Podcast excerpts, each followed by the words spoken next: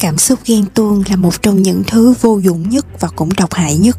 Nó không phải là một cảm xúc độc lập, nó thường được kích nổ bởi một cảm xúc tiêu cực khác hay còn gọi là đằng sau sự ghen tuông còn có một lý do thật sự khiến cho một người lên cơn ghen.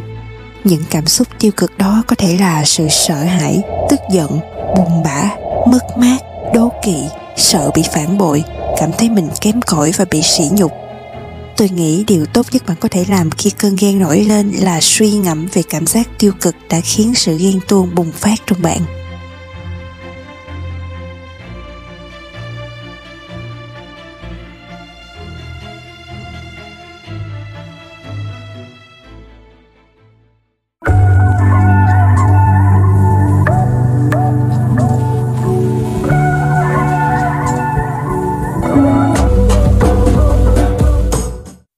Trong trường hợp của rất nhiều người, nguồn gốc của cơn ghen là nỗi sợ hãi sẽ mất người yêu và mặc cảm tự ti.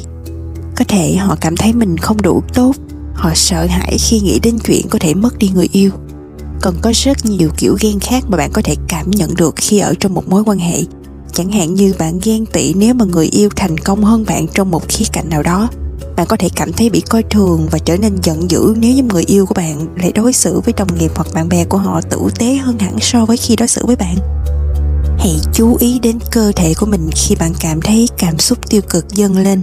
Sự sợ hãi đó nó giống như cảm giác khi bị rơi từ trên cao xuống, hoặc tự nhiên thấy ngực và bụng của mình bị thắt lại.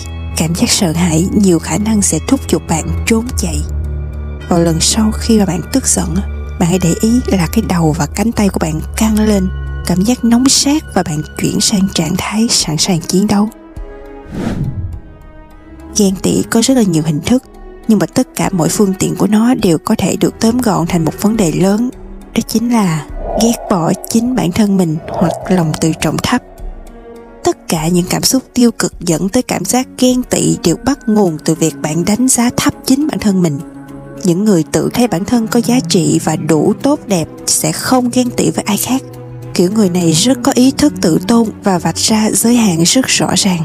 Nếu mà người yêu của họ vượt qua những cái giới hạn đó, thì thay vì cảm thấy ghen hay tuyệt vọng, họ sẽ nói rõ ràng những điều khiến họ cảm thấy khó chịu và họ sẽ hành động quyết liệt nếu như mà đối phương không dừng lại những hành vi tiêu cực. Cái việc cải thiện cách mà bạn nhìn nhận chính bản thân mình nó đòi hỏi rất là nhiều thời gian tuy nhiên, bạn có thể bắt đầu bằng việc nâng cao lòng tự trọng của mình. Cụ thể là bạn sẽ không bộc phát ngay lập tức, bạn sẽ không lập tức bùng nổ bất cứ khi nào bạn cảm thấy cơn ghen đang nổi lên. Hãy cố gắng suy nghĩ lý trí về cảm xúc của mình. Khi mà bạn thấy mình có lý do chính đáng để ghen và cần nói về điều đó, thì hãy hỏi chuyện đối phương bằng thái độ bình tĩnh và điềm đạm. Nổi cơn thịnh nộ và ngay lập tức lên án sẽ không bao giờ mang lại cho bạn kết quả như mong muốn. Vì sao lại như vậy? Bởi vì, thứ nhất nếu suy nghĩ của bạn là sai, thì đối phương sẽ cảm thấy bị buộc tội và không được bạn tin tưởng. Vấn đề này có thể leo thang và cuối cùng họ sẽ hành xử đúng như lời buộc tội của bạn. Họ sẽ nghĩ là tại sao mình cứ vậy, cư xử đàng hoàng, trong khi đằng nào thì người ta cũng buộc tội và lên án mình. Nếu bạn nhận định đúng và người yêu của bạn thật sự muốn che giấu điều gì đó, thì một sự công kích trực tiếp sẽ khiến cơ chế phòng thủ của họ được kích hoạt ngay lập tức. Theo bản năng thì họ sẽ phủ nhận bất cứ điều gì bạn nói sau đó thì họ sẽ để ý giấu dấu vết nên bạn càng khó lòng tìm ra sự thật. Ngoài ra, có thể họ sẽ còn đổ lỗi ngược về phía bạn nữa. Họ sẽ nói rằng bạn ghen tuông quá lố.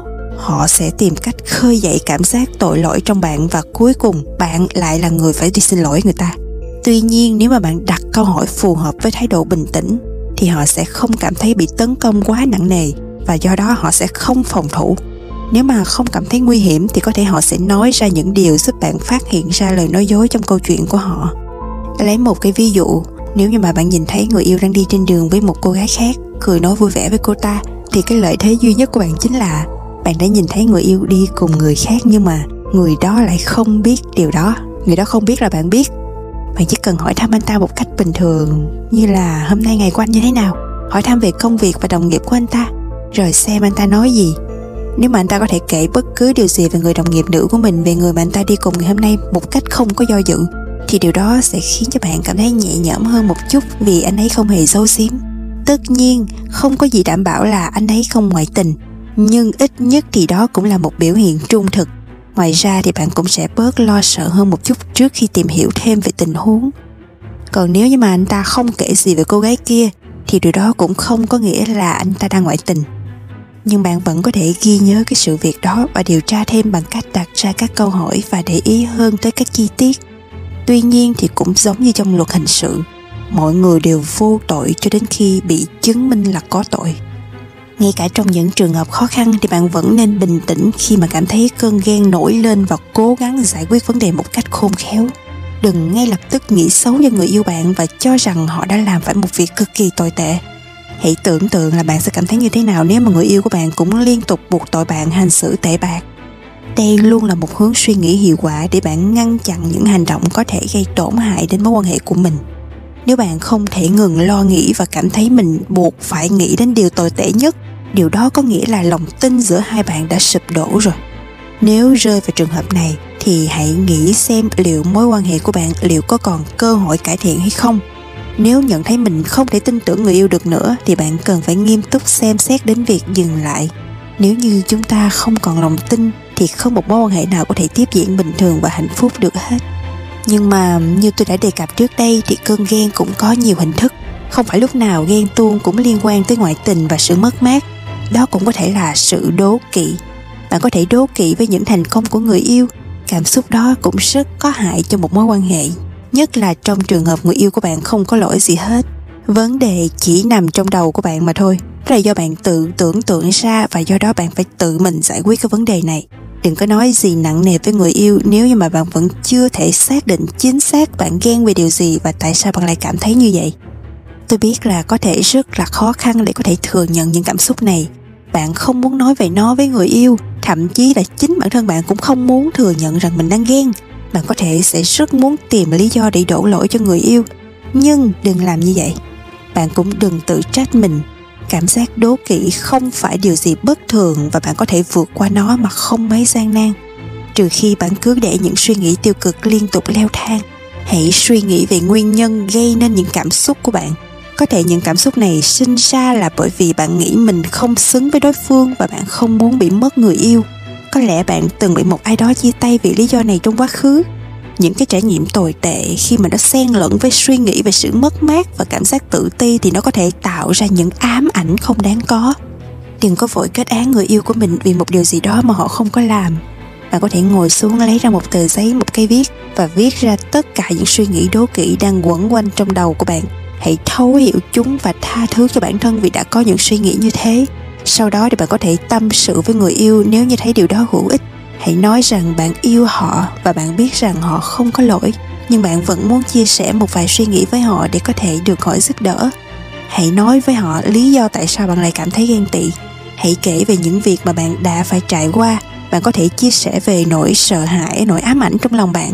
Ví dụ như bạn cảm thấy mình không xứng với người yêu và bạn sợ là sẽ bị mất anh ta hoặc cô ta một ngày nào đó nếu mà người yêu của bạn là một người chín chắn và có EQ chỉ số cảm xúc cao thì họ sẽ hiểu bạn, họ sẽ sẵn sàng giúp đỡ bạn và nói với bạn rằng bạn không có gì phải sợ hãi hết.